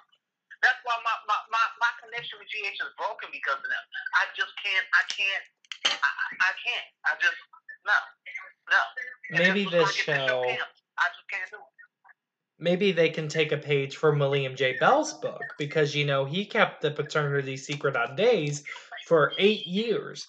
And, you know, when it exploded, it had just as much impact that Bill um, and Laura had that child because of Bill raping Laura. And so mm-hmm. stories can make an and impact. You went years thinking that uh, Michael's his son. Exactly. That's saying, Michael. And when it came out that Mike had been the product of a rape, you know, the impact was still there. And so you can still make an impact no matter how long you keep a secret. And honestly, the longer they keep this secret, the more of an impact it will have, because Michael will have been robbed of these years with his child. And then he will feel, he will feel what A J And he will feel exactly the same way what A J felt. A J felt all those years. So that's where it should go. Yeah. Well, if one would have told you it's coming out like two months from now, but ugh. Yeah, it is. It's gonna come out during February twentieth, and again, and we get to, to feel the fire of the Corinthos family bringing down on Fort Charles, and it's like, oh my god. And Morgan's Penguins. Down, get it over with. You know, I wish Morgan would come back, and it'd be just like how Jason was. I wish Morgan would come up from the dead and eat them motherfuckers, hate them. The same way Jason hated the quarterbacks. Hate them motherfuckers. Hate them and then go hate them. Don't fuck with it. It never happened if no one throws like he's hissy fed. So Morgan doesn't like me. That's a shame. Well, and like, well, I, like I said, like I said, somebody tell Mo, if this show gets canceled, ain't nobody gonna give a fuck about Sonny Corinto. So shut up. Bye. Exactly. Bye. Ain't nobody gonna care about that. It's canceled. Ain't nobody gonna care. So fuck him. Fuck him. Well, Tiggs, who is your least improved character of twenty nineteen? He's motherfucking Donovan. He's Donovan. I'm like, it ain't no shade to Cassie DePazzo. She's been great, but I'm so sick of Cat. I'm so sick of Eve. Hold on to this bullshit ass. She was Jennifer from thirty years ago. It's sad. It's pathetic. I'm tired of it. There's so much they can do with Eve. There's so much they can do with Eve and. Not having Charles Shaughnessy on the show, I'm like, look, he is roughly, what, ten years older than, well, about seven years older than Cassie DePazzo. Cassie DePazzo don't look her age. Yes, she's fifty-six, but she don't look her age. With the, with the you know, with the gray hair, Charles Shaughnessy look about seventy. They can be, no, no, and there's no, hey, they can be father and dog. I need a scene between Eve and Shane. I need that. To help really ground her and move her away from Jennifer. Like, nobody cares. If you ain't gonna bring on Mike Horton to nurse her back to help, if she creates some, you know, because that's what I said. Like, maybe he should develop a me- like a malady, as a medical malady. You know, Cassie DePazzo cried for about two, three months, think she gonna die, and can't nobody nurse her back to help the Mike. And then they fall in love, and Jennifer throws like fifty fucking dick. That's how you keep this shit going. If you want to keep it going, it's just that damn important. But, like, he just looks fucking pathetic. Like, all this shit with Jack, shit was pathetic. That was so it was stupid. Pathetic. It was stupid and pathetic. Like, if she would have ended all her anger toward Ben, that would have been great. But, yeah, you know, Cassie DePazzo got her Emmy reel. She snapped on Ben, blah, blah, blah. But it's just like, other than that, she, she should have gave me something. A little bit more than that. She didn't. But yes, her being stuck in nineteen eighty-eight, least improved. Well, I'm going to turn things over to Alan because it is time for the special Alan Serapa Award of the hottest male star on a soap opera this past year. Alan, who wins your special award? It was such a cheesy year. They have so many men I like on shows. I know. I listened to my whole, and my whole today says Mark Rosen. He has a, he has a great face, great cheekbones. He looks like a Republican that's gonna fuck you when I go home to his wife. So yeah, I'm, I'm really into that. Yeah. And then, Tiggs, who do you have for the hottest female star? Camilla Bannon. Okay. Camilla Bannon, like, no matter what, I don't give a fuck what the budget is over there. Camilla said, oh, girl, I'm going to go over to um to Fashion Nova, and I'm going to just wear some shit I bought last week, okay? And she does that. Love her. And then, before we get into talking about the true best and worst stuff of the year in terms of story and plot structure and soaps, uh, behind-the-scenes stuff, we've got one more category left that deals with our favorite characters. So, Rodrigo, we'll start with you here. Who do you think is most in need of a story or a makeover on a soap? Um, Ava Jerome needs a real storyline in twenty twenty. And, I, you know, I keep saying, you know, Moira West is the best actress in daytime. They don't give her the best stories in daytime. And that's a problem. Because she deserves the best. So my wish for Ava twenty twenty is when she gets out of this hospital, she will be fucking up some Cassadine men. Okay. And, um, yeah, she will be a boss bitch in twenty twenty. Her and Trina will be on top of... her Trina will be running Port Charles's the high art gallery, and they're going to have their own little Met Gala at Ava's gallery or something, and like they're going to start turn shit around, and Ava Jerome is just going to be that bitch, and Port Charles, they're going to kiss her finger, they're going to kiss her ring, and all this shit. They need to give her a story worthy of this actress, because I'm sick and tired of more taking shit storylines and turning them around. Like, she should be getting gold stories and making them even richer. So she needs, that's my character that needs improvement for twenty twenty is Ava Jerome. And then, Alan, what about you? Who do you think is most in need of a story or a makeover? Mariah. She's doing fucking nothing on Universal. Nothing. She's just a talk to. Maybe we'll give her a cute thing with Tessa once every two months, but that's it. Karen Ron, there's better or less. If they don't give it to her, she should fucking leave and go get a job five time. I'm sick of it. She deserves better. There it is. Especially when you want an Emmy at seven motherfucking years old. You don't deserve it. Yeah. She doesn't need a day player on that show. No. Mm-mm. And then, Tiggs, what about you? Who is your character most in need of a story or a makeover? Abby motherfucking Newman. Abby is the easiest person to write for the Young Wrestlers. And they don't do it. Abby needs to be recast and written for. Melissa Orway seems like a nice girl, but no, fuck that. A nice girl. We need a Julie Berman. Julie Berman. Julie Berman. Julie Berman. Julie Berman would fuck that shit up. Abby, yeah. Well, you are an Abbott and a Newman, you little bitch. You need to be like, I need her to be saying nasty shit to Victoria and be like, oh, oh, oh, are you, are you mad? Are you mad because our father loved my mother? He loved her so much she had to go snatch his sperm to create me? Mm-hmm. Like, like your, your, your mother has been, your mother has been the better part of forty years. Going back and forth with our father. He's always respected my mother. I, because they need to say that, especially when it comes to Adam and Abby. Nicholas yeah. and Victoria treat Adam and Abby like they were, like, like, like how Arnold Schwarzenegger had a baby with Maine. No. Victor loved Ashley and he married her. Tiggs, one of our... He loved her and he married her. I don't want to ever understand why Abby and Adam never teamed up. That's exactly what Tiggs, yeah. Those two are the outcasts. They are the two outcasts of that family. That should be teaming up. Remember when A J and Sky teamed up on G H?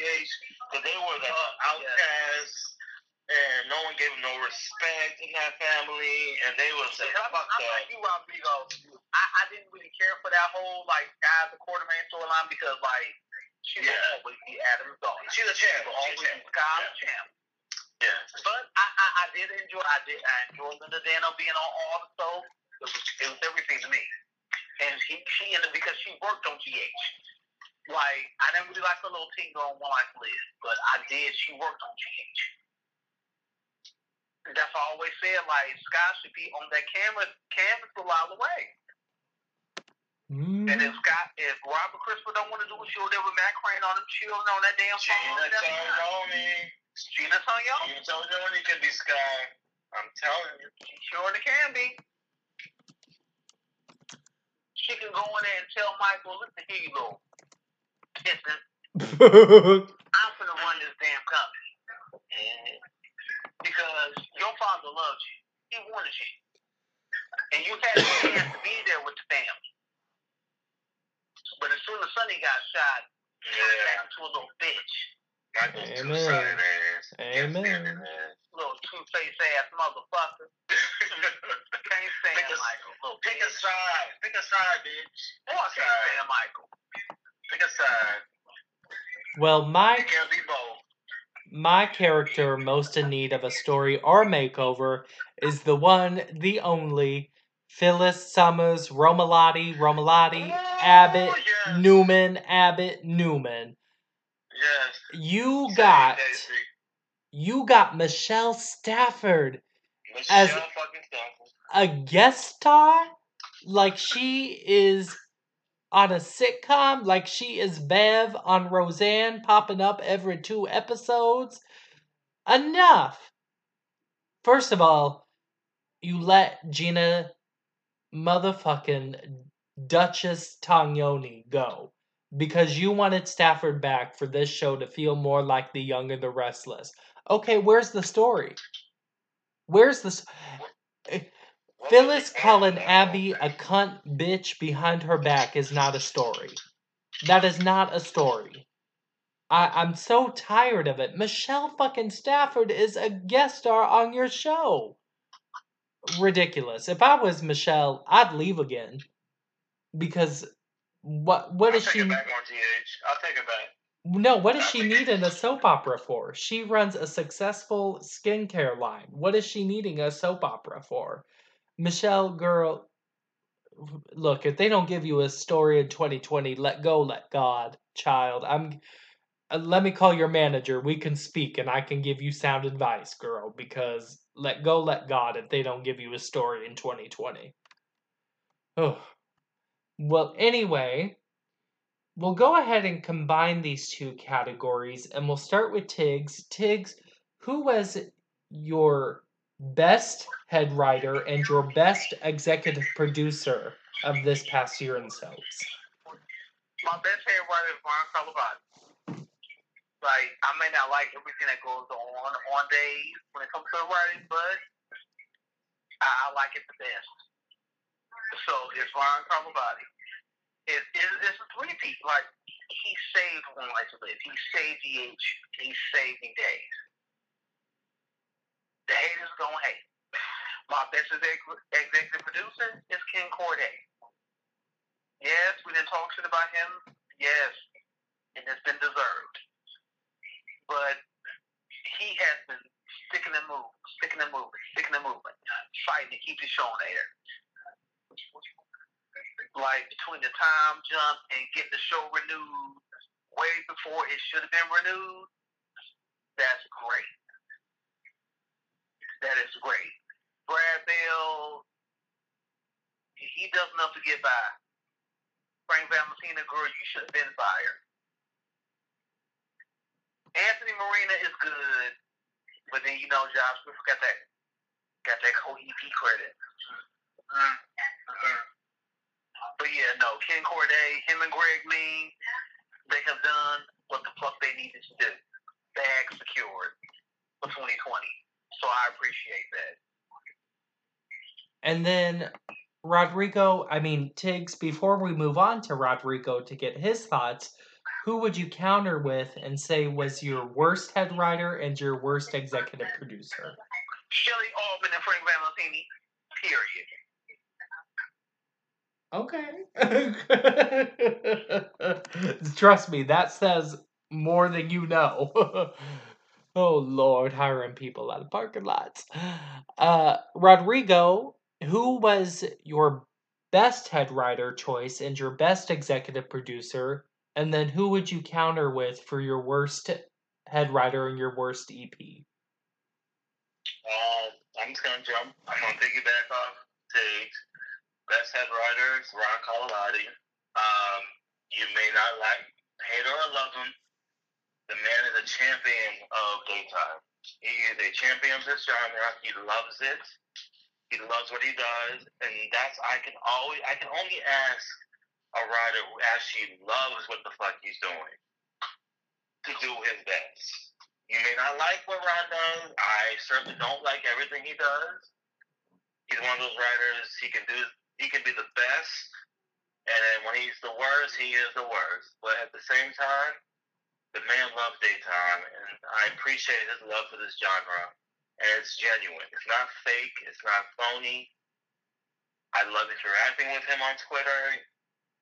Don't fuck with him because he will send you right back. Gene Passanante. Don't try, don't try it with him. Yeah, even your own old co-workers, he will send you back to where you came from. Don't come with him. Don't come for him. Uh, best executive producer, Ken Corday, Greg Ming, Albert Alar, that whole team over their days. Again, champions of daytime. These guys love the genre. They love the fans. They do what they can for the fans. Just look at Day of Days, and you can see what they do for the fans of this genre. Um, them doing, they... getting the show renewed early, getting this cast back to work early. Um, you, you just can tell they care about what they do. Well, now my worst head writer, piggyback on Taze again, Shani Altman. Girl, uh, you, girl, enjoy your little retirement, girl, because you are not writing any more shows. The way you butchered this damn show with your nonsensical stories and not knowing your goddamn history, I have never known. And she said it in the press. And you had the nerve to say it in the press. You don't even listen to, you don't go to history on your shows. You don't you don't care about the history about the shows you write. Because you write shit out your ass. And you know, it doesn't make any sense. And thank God you're gone. Thank you. Bye. Bye. Like, don't want to hear nothing from you no more. Worst executive producer, Frank Valentini. You another one. Don't give a fuck about what people think. Because you sit, you make a dollar and fifteen cents. That's the only reason you're still on this show. Because you, you're a good budget person. That is the only reason you're still on here. And that's not a good reason to still be on the show. Okay, saving money. Okay, then what? What else can you do? Like, that's all you can do. Just your direction don't make no sense. It, it, yeah, you were the worst. You were the worst. No wonder this this award was named after you, because you are named after you are the award of worst executive producer. He is, and it, it actually you, you live up to your name. Right? We did right. give him the Frank Valentini Award for worst executive producer. Yeah, and you deserve it all. Hmm.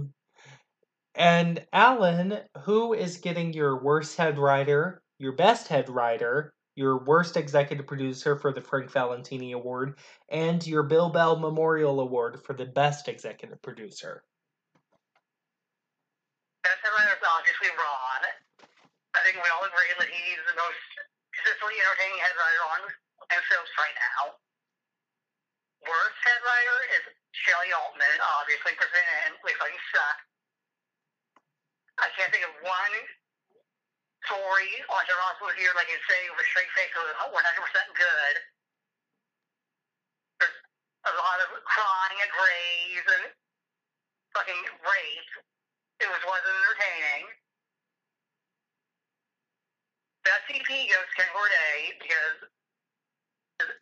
say what you will about him, he has a lot of faults, but he got a show renewed. And we got two web series from the show. No other, no other stuff doing that. None. He's forward thinking. He's trying to keep the show alive. And I thank him for it. Now, worst E P I'm different from everyone else. It is a big deal. He, he, you know, he kind of he does suck. Yes, he does deserve to get fired. But it's Brad Bell. There's only one fucking story on the show all year. It's only about five people. That's bullshit. So I have a couple different choices than the rest of the group here.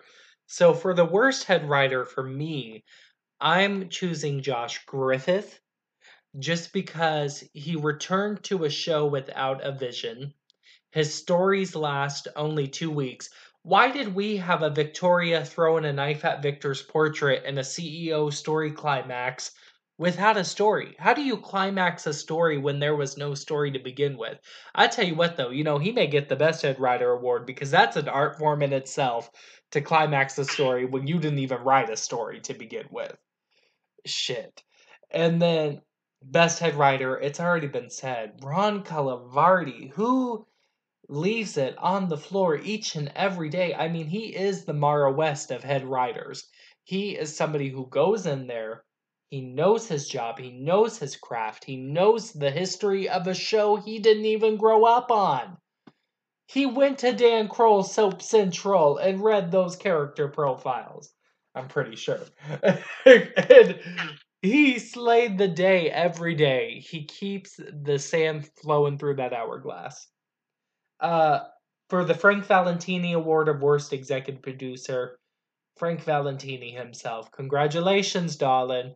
I know you like to grin really hard in your pictures, but you got to start producing a show if you want to keep your job.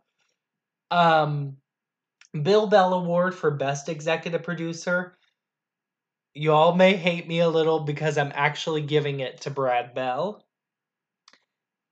And I'll tell you why. I, t- oh. I give it to him because I know, look, I know it's the unpopular opinion, but I didn't want to choose those forty-eight executive producers at Days of Our Lives. I give him this award because, one, he keeps his show looking familiar.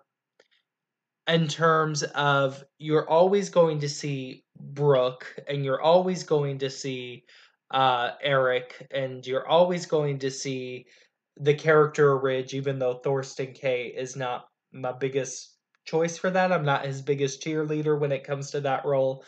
Um, I felt like he, you also see the same dynamic. You know, Bold is consistently what it's been about. It's still about the same people. And also, he's got a glamorous show. I mean, The Bold and the Beautiful looks amazing.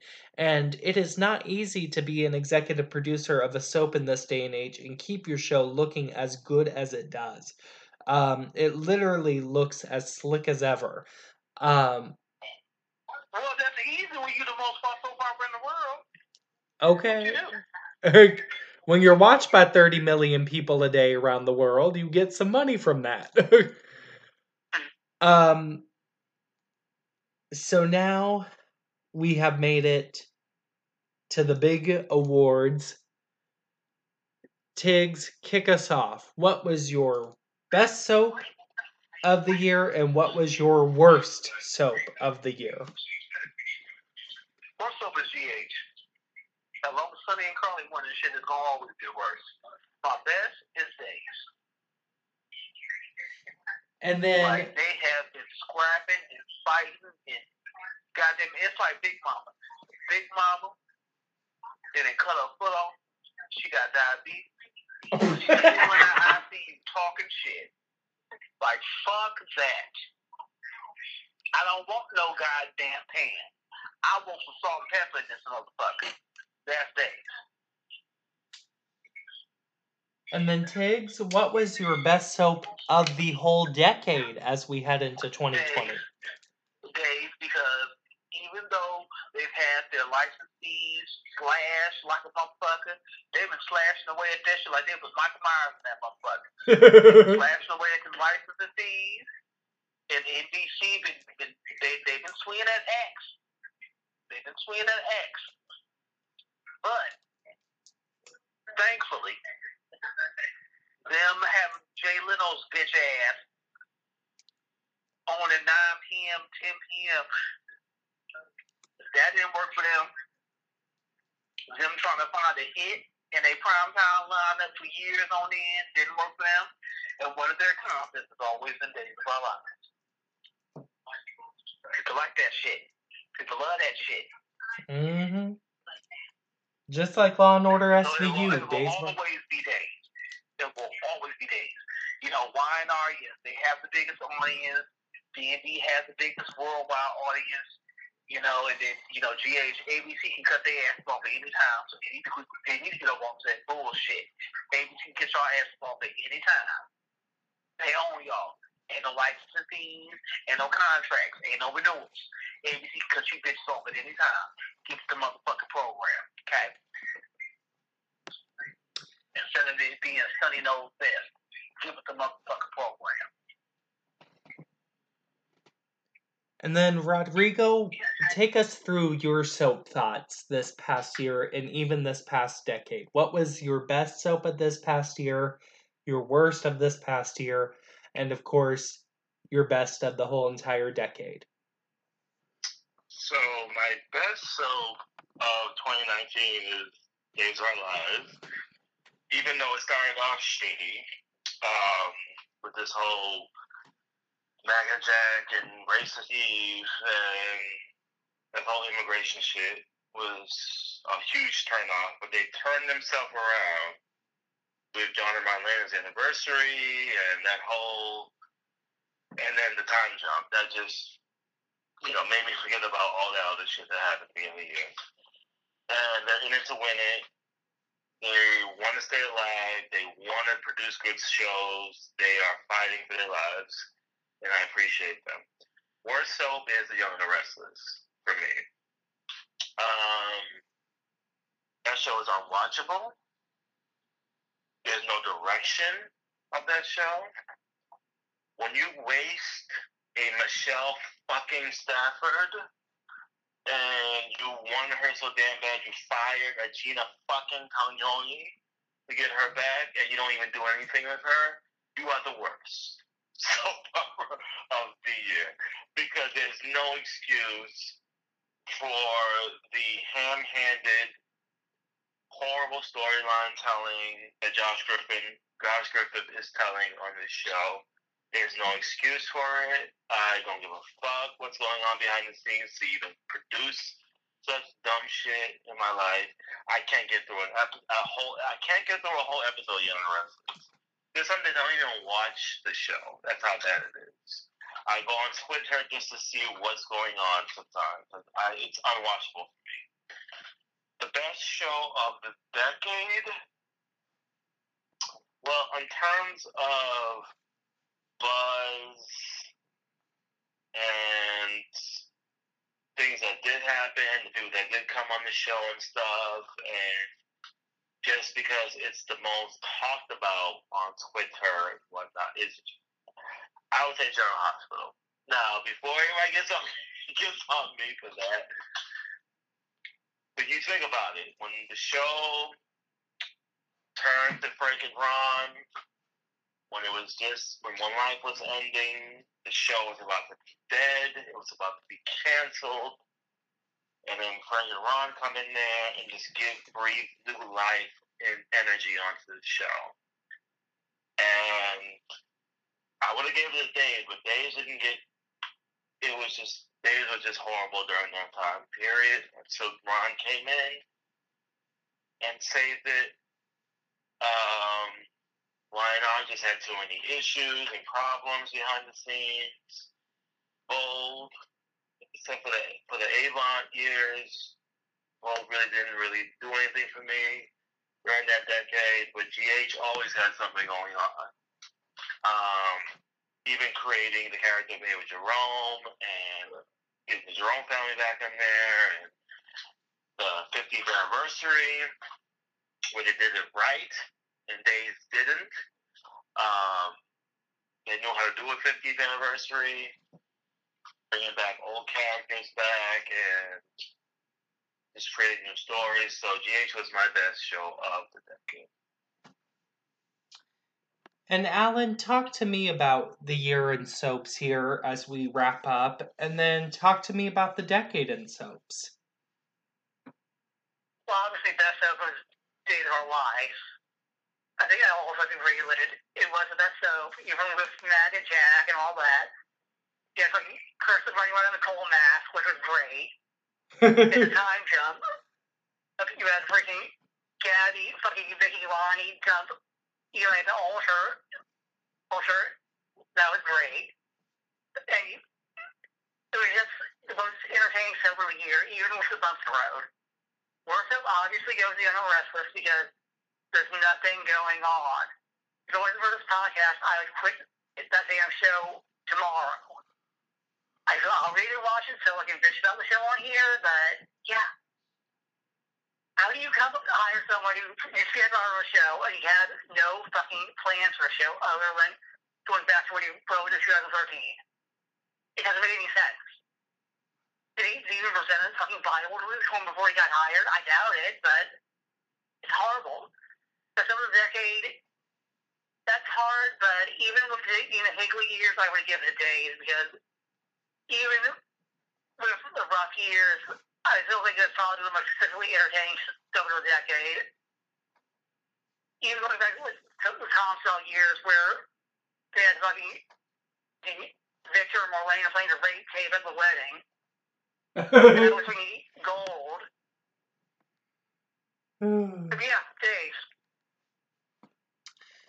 Well, for me, I have to agree with you guys. I think the best soap of the year was definitely Days of Our Lives. How could it not have been Days of Our Lives? I mean, what? Was I going to choose a visionless Y and R or a fucked up General Hospital that's like a soap opera on meth or Where Nothing Ever Happens, Bold and Beautiful? It is Days of Our Lives. The most entertaining, the most frankly character driven, and I say that because the characters are themselves. I turn on Days of Our Lives and I'm watching Days of Our Lives. I turn on The Young and the Restless. I'm like, uh, where's the real Phyllis? Where is she? Where is Victor and Ashley's daughter, Abby? Like, who's this girl? But you turn on Days of Our Lives and you know it's Days of Our Lives. Uh, the worst soap, I have to give it to General Hospital. Uh, between overgrieving of children and rape constantly and uh, bad actors in these three-week storylines, I couldn't. I have yet to turn on General Hospital again. I haven't watched an episode since April because I couldn't take it anymore. I had to tune out of such a mess of a show. Um, I see it getting better, so I'm going to tune back in soon and see what's going on there. Um, and then for the best soap of the decade, I have to go with Days of Our Lives. Uh, between Kristen's return under Eileen Davidson, and then again under Stacey Hyduke, and then um, the gays being front and center, like Daytime has never had L G B T stories before. Um... Like Alan mentioned, even during the Dena Higley years, you know, that is just a small portion of how Days has really thrilled me this past decade. Uh, the Daysaster was one of my favorite stories at Lexi's benefit when it exploded in the earthquake, um, you know, before their budget was slashed so much that they used that blue office of Kayla's as everything from a hotel to a train station to an airport to a private jet to a McDonald's and In-N-Out Burger. Um, but anyway, yeah, Days of Our Lives was truly the best soap of the decade. And honestly, I feel like it was the only soap in this past decade that wanted to be saved at a time where nobody cared about soap operas. Um, and if they got canceled tomorrow or not. Uh, Tiggs, where can our listeners find you on social media? They can find me at the best eleven nine eight five. And Rodrigo, where can our listeners find you as they listen to somebody's T V in the background? Me at Rodrigo's World eighty-one, and before I stop, I forgot to tell my hottest male star of twenty nineteen is Marcus Coloma. We both cast and ride on Hurons. Oh, child, we all want to ride him. We know that. That ain't a secret. We all want to do yeah, things Marcus, that aren't legal to him. Marcus, if you're listening, call me. Oh, call me, baby. Call me, baby. eight six seven five. Rodrigo's Roll eighty-one. Follow me. Rodrigo, my goodness. With Marcus Coloma, you are like Jack Wagner. All I need. And then, Alan, where can our listeners find you? As an Oriental Rabbit, you can find me at Alan Terrazzo on Twitter. And you can find me um, and our show on Twitter. Our show is at soap underscore chat. And then you can find my personal Twitter, Reva's Clone, at Clone Reva. Um, I just want to take the time to thank all the uh, soap opera fans out there for really welcoming us into the podcast community uh, throughout this first season. It's been a blast. Uh, we've had a lot of fun.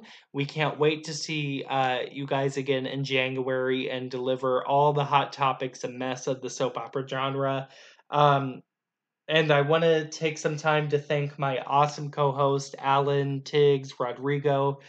Couldn't have done this without a better panel. Um, Merry Christmas to all. Oh, thank you, Putin. I know. You guys are amazing. Merry Christmas to all of our Soap Chat listeners, and have a Happy New Year. And we will see you guys in January. Bye, y'all. Happy holidays. Merry Christmas. Happy New Year. Merry Christmas. Happy New Year, y'all. It's going to be some bullshit in twenty twenty, so let's get ready for this. Let's get ready for twenty twenty. Bye. Come find me on Twitter. Bye.